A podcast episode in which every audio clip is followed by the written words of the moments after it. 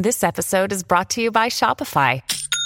Forget the frustration of picking commerce platforms when you switch your business to Shopify, the global commerce platform that supercharges your selling wherever you sell. With Shopify, you'll harness the same intuitive features, trusted apps, and powerful analytics used by the world's leading brands. Sign up today for your $1 per month trial period at shopify.com slash tech, all lowercase. That's shopify.com slash tech.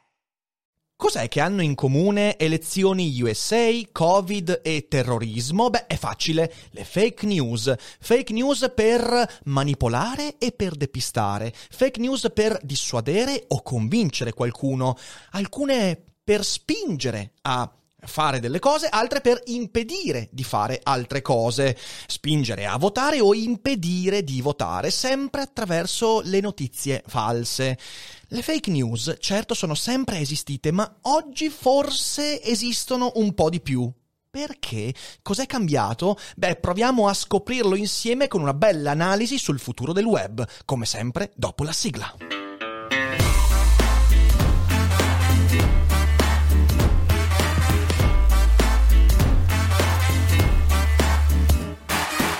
Sei su Daily Cogito, il podcast di Rick Dufer. E chi non lo ascolta è cibo per gli zombie. Ho questa sensazione, la sensazione che i tentativi di capire l'evolversi dell'informazione e della disinformazione falliscano di continuo. Si fa fatica ad analizzare freddamente la questione perché, beh, perché le fake news sono un fenomeno talmente pervasivo che ci impedisce di guardare il fenomeno, come direbbe Spinoza, subspecie eternitatis, come direi io, cum grano salis. Sì, perché ci dividiamo in due categorie. Da un lato c'è chi usa le fake news per il bene e per il male, le usa. Alcuni le usano perché sanno che è più facile manipolare la gente, altri le usano perché vogliono combattere le fake news di altri.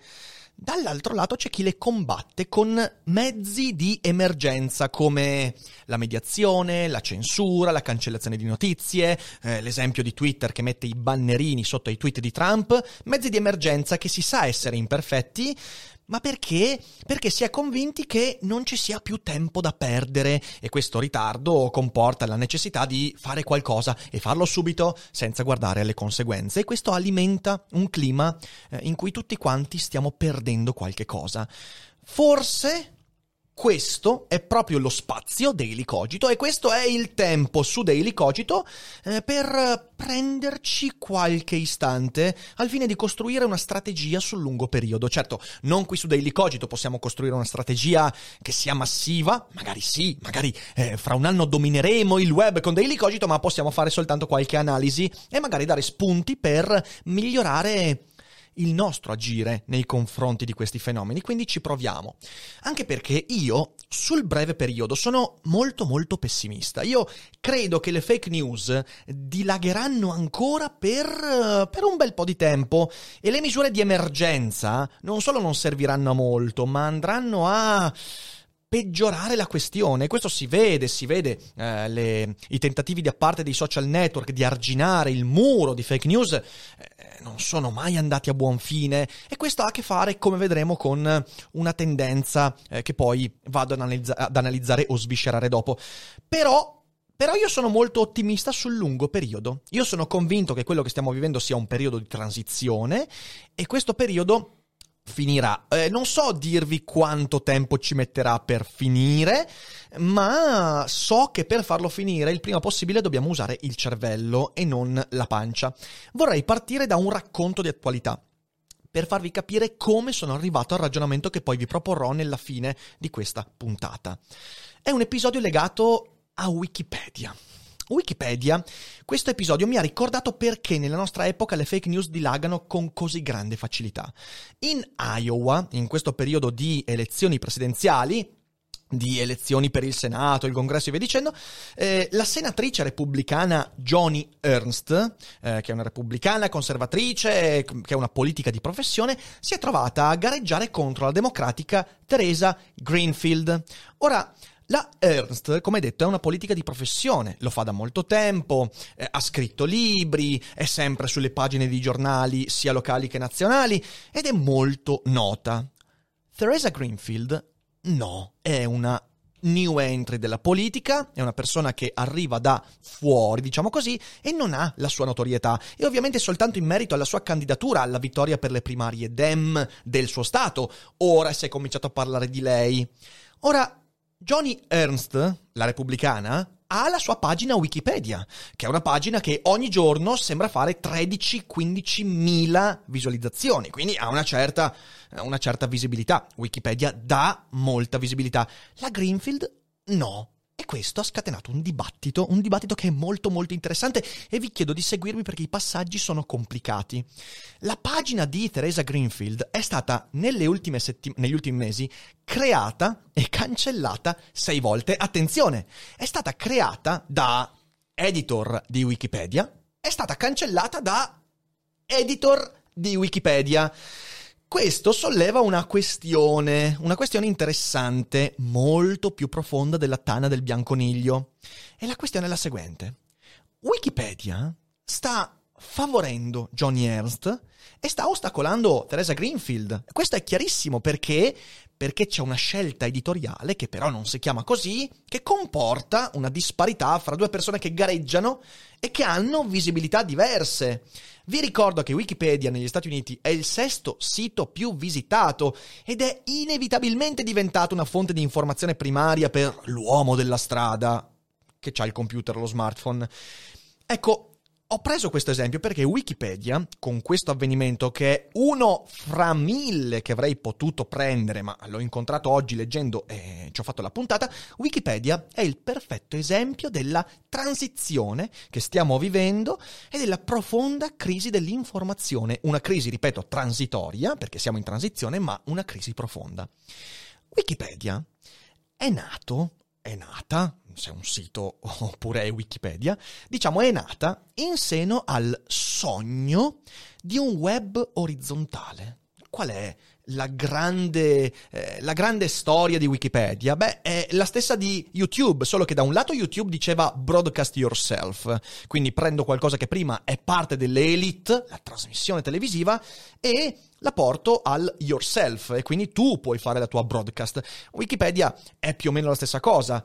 Fai l'informazione tu che sempre l'hai acquisita o subita. E quindi il web orizzontale in cui chiunque può partecipare e contribuire al dibattito e alla produzione di conoscenza. Questo è il grande sogno del web orizzontale e in effetti è un'enciclopedia libera, ancora oggi viene chiamata così anche se come vedremo non è esattamente più libera come un tempo, che permette a chiunque di inserire, editare, correggere o aggiungere informazioni e lì veramente chiunque dimostri di avere una certa competenza sull'argomento. Ora, se io mi faccio l'account Wikipedia e scrivo due note nella pagina di David Hume, è probabile che le scriva in modo adeguato e me le inseriscano. Se invece prendo e faccio una nota su una pagina di fisica quantistica, spero vivamente che qualcuno mi cancelli i contributi e magari venga anche a cercarmi a casa per darmi una corcata di botte. No, speriamo che non succeda, però evito direttamente di scrivere su quella pagina di fisica quantistica. Insomma, Wikipedia è il trionfo della web della, scusatemi, user generated user, mamma mia, user generated content generation, lo so, è un gioco di parole che infatti mi ha messo in difficoltà, però è la generazione in cui l'utente è diventato produttore dei suoi contenuti e dei contenuti per altri. Il professor Andrew Lee, eh, che ha scritto un libro sulla storia di Wikipedia, ha affermato che contro le aspettative, perché ripeto il sogno era quello di un web orizzontale, disintermediato, di cui Wikipedia sarebbe stato il trionfo, eh, Wikipedia ha dovuto invece burocratizzarsi. Nel suo libro scrive tons of rules, tons of policies, tons of processes, cioè una montagna di eh, regole, una montagna di policies, una montagna di procedure, la burocratizzazione. E questo è stato qualcosa di inatteso perché all'inizio Wikipedia, il web, YouTube, non doveva essere così.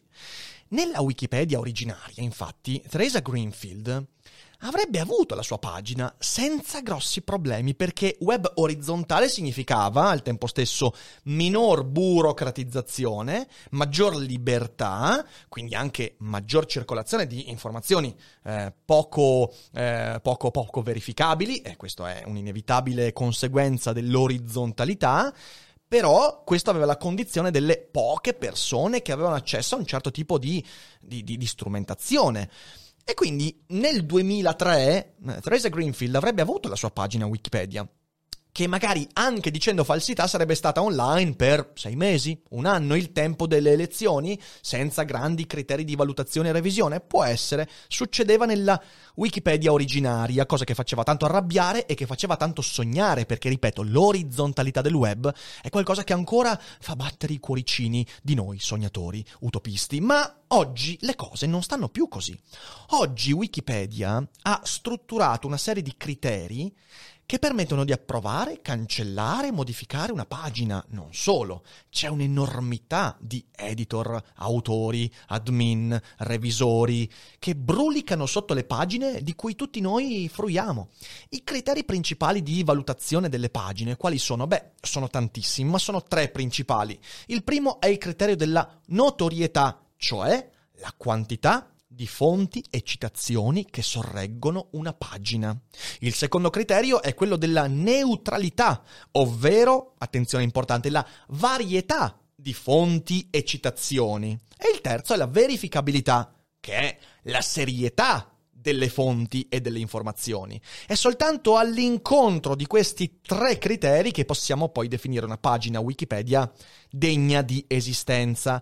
La neutralità è importante e cos'è che sta a significare? Sta a significare che se una pagina in cui io per esempio parlo di un politico o di uno storico ha fonti che provengono soltanto da, da, da, da, fonti di, so, di un solo sito o di siti che si rifanno a un partito politico, questo è un criterio che non funziona perché manca la varietà di provenienza delle fonti. Invece è importante che le fonti provengano anche attraverso delle, delle, delle pagine, dei siti dei libri che ehm, sono contraddittori e quindi permettono all'utente di verificare l'esistenza di quell'informazione in diverse sensibilità politiche, eh, prospettive storiche, filosofiche, sociali e via dicendo. La verificabilità, vabbè, lo sappiamo benissimo che è importantissimo perché perché le fonti da cui io faccio provenire eh, la pagina che vado a modificare o creare devono avere a loro volta fonti e credibilità e quindi se io cito soltanto i siti di mio cugino, che al di sotto non ha nessun tipo di fonte, è evidente che Wikipedia non me l'accetta. Nel caso di Teresa Greenfield e uh, la sua rivale in politica, beh, quello che mancava a quanto pare era il criterio della notorietà, cioè la quantità di fonti e citazioni. La Greenfield non aveva un sufficiente numero di citazioni e fonti, anche se, porca miseria, è una candidata al Senato dello Iowa e quindi, eh, al netto della notorietà, la gente ha bisogno di essere informata. L'altra, invece, pur avendo ovviamente più fonti, era avvantaggiata da una storia politica. E ovviamente qui si pone un problema importantissimo, la gerarchia burocratica che consegue eh, da questi tre eh, criteri di valutazione che poi si ramificano e si eh, rendono sempre più complicati, è in diretta contraddizione con quel sogno di orizzontalità. E Wikipedia in questo momento è a metà strada fra l'uno e l'altro, fra la gerarchizzazione e l'orizzontalità. Il caso Greenfield ci mostra, fra i mille che avrei potuto citare, eh, che la contrapposizione all'elitismo, eh, che Wikipedia ha sempre promosso, eh, l'orizzontalità significa che non esistono gerarchie, non esistono elite, non esistono eh, diversi gradi, viene meno inevitabilmente all'interno della comunità degli editor, perché questa vicenda ci dimostra che fra gli editor esistono bias, scelte politiche, mh, mm, conoscenze e via dicendo che creano dei dissidi interni. E quei dissidi inevitabilmente creano gerarchie, non ci può essere niente di diverso. Vere e proprie battaglie in cui editor con maggiori poteri amministrativi bloccano la modifica a una pagina che non soddisfa i requisiti di qui sopra. Attenzione però, requisiti che per quanto precisi, per quanto...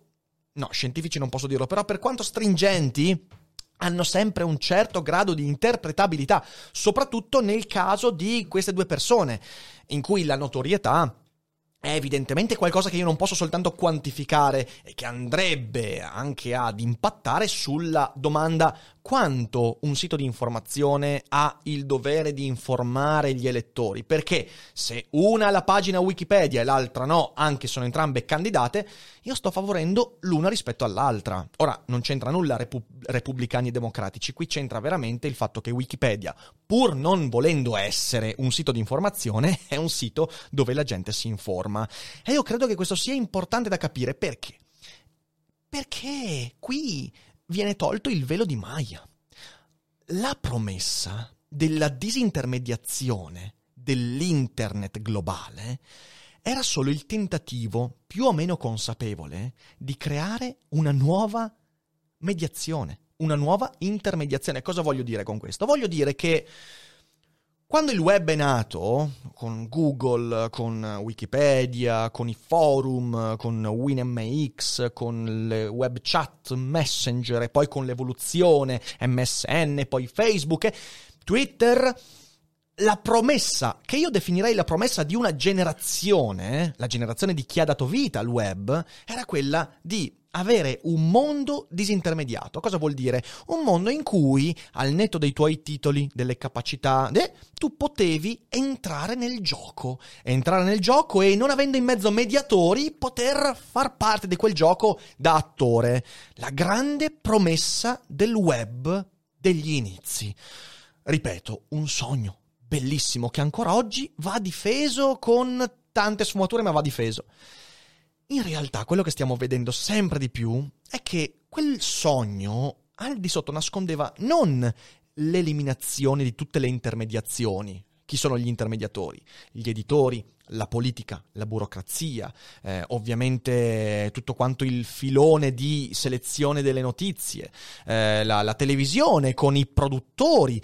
Tutte queste cose che sono mediatori sarebbero dovuti scomparire nel web. E questo invece è la grande menzogna, che in realtà non è una menzogna, è una favola. È la favola della disintermediazione. In realtà quello che sta accadendo è che stiamo sostituendo un'intermediazione con un'altra. L'intermediazione degli editori del New York Times, gli editori del Post, gli editori di Repubblica, con gli editori, che ancora non sono tali, di Wikipedia, di YouTube. Wikipedia per quanto il sogno utopista all'inizio fosse quello, non è uno strumento di, concor- di, conoscenza, scusatemi, diverso dai giornali o dalla tv. Lo è forse nel progetto, negli inizi, nel sogno, ma in realtà è semplicemente uno strumento identico che si manifesta in modo diverso. YouTube non è, o Twitch, non è qualcosa di diverso rispetto alla televisione, è la stessa cosa manifestata con sfumature e regole diverse. E quelle regole, i criteri, le mediazioni e le intermediazioni saranno sempre più simili a quelle del mondo da cui ci si vuole differenziare con YouTube, che è quello della televisione. La stessa cosa i podcast. I podcast oggi sono iper disintermediati, ma è soltanto perché ancora la comunità dei podcaster è piccola e gli utenti sono piccoli, ma quando diventeranno milioni di persone a seguire i podcast, anche lì il podcast diventerà sempre più simile alla radio, perché il sistema economico, il sistema di selezione delle informazioni, di produzione di dei contenuti, alla fine finisce lì, con un meccanismo a imbuto che, partendo da grande libertà, poi alla fine va a selezionare soltanto le cose che funzionano in una comunità. E Wikipedia, con YouTube, con tutti questi, stanno vivendo quel momento di transizione. Il sogno della disintermediazione universale è una favola o una balla, dipende come vogliamo vederla, se vogliamo vederci buone o cattive intenzioni. Sostenibile solo quando si è in 10, in 100, in 1000, ma non un milione e certamente non 4 miliardi. Wikipedia e il web in generale ha soltanto preso coloro che fino a un certo momento fruivano di un, di un, sistema informativo, giornalistico, basato su criteri ben precisi, editoriali e di selezione, e li ha messi a quegli utenti a concorrere con quegli stessi criteri. Solo che all'inizio, quando a concorrere erano in 100, andava tutto ok, neanche si vedeva la differenza. Poi le cose hanno iniziato a diventare serie. E peraltro, scusatemi, è molto divertente questa cosa che il sogno di Wikipedia, il sogno di YouTube poteva funzionare soltanto quando si era in pochi. è l'elitismo come presupposto e non come conseguenza. E in realtà ci si sta accorgendo che l'elitismo, che io eh, definisco meglio con la creazione di gerarchizzazioni, è un'inevitabile conseguenza della messa in concorrenza attraverso criteri di un gran numero di persone. Quando tante persone concorrono a produrre qualcosa, tu crei un sistema gerarchico anche burocratizzato con tutti i pro e tutti i contro che ciò comporta. Quindi è molto bello. L'elitismo e la gerarchizzazione c'erano fin dall'inizio, solo che erano nascosti sotto una coltre utopistica di disintermediazione. Perciò, cosa voglio dire con questo? Beh, voglio dire che la crisi non è dell'informazione. Noi non stiamo vivendo la crisi dell'informazione. Le fake news non sono la conseguenza del mondo dell'informazione. Certo, ci sono tanti aspetti, eh, il, l'opulenza dell'informazione ci porta a selezionare peggio le informazioni in entrata e quindi a credere a tante cazzate, ma non è quello il problema, quella è una delle conseguenze di questa temporanea, apparente disintermediazione, molto vasta, attenzione, molto vasta. Però la crisi non è, secondo me, dell'informazione. La crisi è nel rapporto fra chi la deteneva quell'informazione, che ora è in tilt. I giornali, la televisione, gli editori, i produttori. Quella roba lì sta andando in tilt anche a causa del cambiamento tecnologico, ma anche a causa di un cambiamento dei, dei, sentimenti dell'utenza, del modo con cui fruiamo delle informazioni, insomma ci sono tanti cambiamenti e quel mondo sta andando in tilt e chi, in rapporto con quel mondo in tilt, un giorno deterrà l'informazione che ancora rifiuta. Attenzione, queste persone, e parlo di gente come me, gente che fa parte della user generated content generation. Okay, io so parte di quella, io mi rivedo in quello, quello che faccio è user content generated, user generated content, insomma, è veramente difficilissimo, uno scioglilingua incredibile.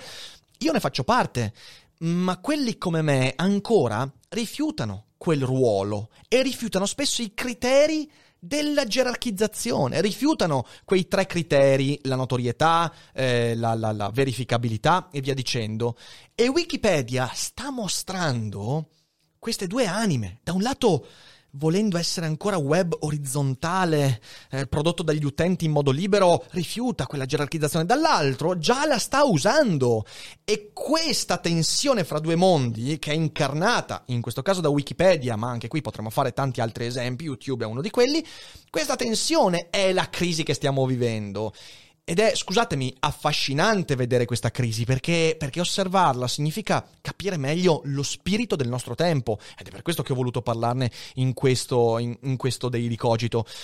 E nel vuoto di questo momento, di questo momento di tensione, di, di, di, di trapasso mi verrebbe da dire, si infila chi non ha criterio né deontologia e quindi tutti i disinformatori ci vanno a nozze con questa cosa, perché, come diceva Mao, grande disinformatore, la confusione sotto il cielo è grande, la situazione è eccellente. Per andare a concludere questo ragionamento molto ampio che meriterebbe in realtà quattro ore di disquisizione, ma non ce le abbiamo, il caso Greenfield è solo uno dei mille che ci aspettano. Cioè, perché noi abbiamo un decennio di fronte in cui quel caso lì, si ripeterà continuamente finché i nuovi mezzi di informazione, tra cui gli utenti che creano contenuti e che hanno community e visibilità, finché questi nuovi mezzi, queste nuove persone non abbracceranno il ruolo che volenti o nolenti hanno sempre avuto, l'informazione sarà la vittima di questa tensione. Ci si informerà peggio perché quella tensione non viene risolta. E quindi ci sono alcuni spunti che secondo me sono fondamentali da mettere sul piatto della discussione. Primo su tutti, la responsabilità dei creatori di contenuti. Una deontologia che ancora non esiste. Cosa vuol dire da youtuber, da twitcher, da podcaster fare informazione? Come si costruisce un sistema di regole che ci permetta senza imposizioni dall'alto, vetuste e dannose, di fare informazione senza magari avere un, edito- un editore in mezzo, perché la disintermediazione eh, è comunque qualcosa da preservare in misura sopportabile. Quindi la responsabilità di chi, di chi crea contenuti, che forse, forse queste persone, e mi ci metto in mezzo anch'io, hanno bisogno di diventare adulte da un punto di vista informativo e dei contenuti. C'è ancora troppo infantilismo del tipo viviamocela finché dura, ma non ci crediamo veramente neanche noi. Non va bene, questo è un primo danno. Seconda cosa, la necessità di Wikipedia, fra le altre, di ammettere l'inevitabilità di avere una redazione. Magari, anzi, per favore, mantenendo il forte contributo degli utenti, che è la ricchezza da preservare, perché chi domani farà informazione non è che deve essere identico a chi la faceva ieri. Eh, saranno inevitabili le gerarchizzazioni, ma potrebbero essere diverse. Saranno inevitabili i criteri, ma potrebbero essere diversi. E bisogna anche acquisire quel qualcosa di buono. Quindi la produzione da parte degli utenti è ottima, ma bisogna rivedere la struttura. Infine, l'opportunità della politica di creare lo spazio legislativo utile per evitare lo sfaccello di un mondo senza informazione, che è quello che si prospetta di fronte a noi fra tutti i casini, le elezioni, il Covid e tutto quanto. È un mondo privo di informazione seria quello che ci si para di fronte e non è bello. E qui ricordatevi, e mi rivolgo, eh, non l'ascolteranno mai, ma mi rivolgo a chi le regole le fa in politica, le regole di ieri non vanno più bene e Unione Europea, parlamenti, governi stanno ragionando ancora con le regole di ieri, non vanno più bene finché non lo si capisce che serve una nuova struttura anche filosofica per capire questo cambiamento, allora lì saremo sempre sballottati fra il domani e un passato che in realtà già non esiste più. Accanto a tutto questo, eh, la necessità di formare le persone su cosa sia il web, senza sogni o demonizzazioni. E anche questa è una sfida straordinaria che anche qui forse sono prima di tutti i creatori di contenuti che devono portare avanti, fare informazioni su come funziona questo mondo per permettere alle persone di informarsi su Wikipedia, su YouTube, senza dover uh, cadere in trappole incredibili. Finché il web non smetterà di sembrare il fuoco di Prometeo, rimarremo in questo limbo e perderemo verità, informazioni e generazioni. Più usiamo il cervello nel trattare questi problemi, più velocemente usciremo da questa impasse. E in bocca al lupo a tutti per i dieci anni che ci aspettano, che speriamo siano due, tre e non di più. Credo di aver detto tutto, è stata una puntata complessa, eh, ovviamente tanti argomenti meritavano mh, approfondimenti enormi, ma lo sapete, c'è tempo e credo anche di aver sforato eh, il mio tempo. Eh, perciò, se siete in live, restate con me che adesso rispondiamo a qualche domanda in chat. Se siete in differita, beh, eh, condividete il podcast o il video dove l'avete sentito o visto e fate conoscere questa community, questo podcast, questo format a quanta più gente possibile perché la community sta crescendo, ci divertiamo, facciamo anche informazioni informazione usando il cervello ed è veramente bello. Buona giornata, buona serata e ricordate come sempre che non è tutto noia ciò che pensa.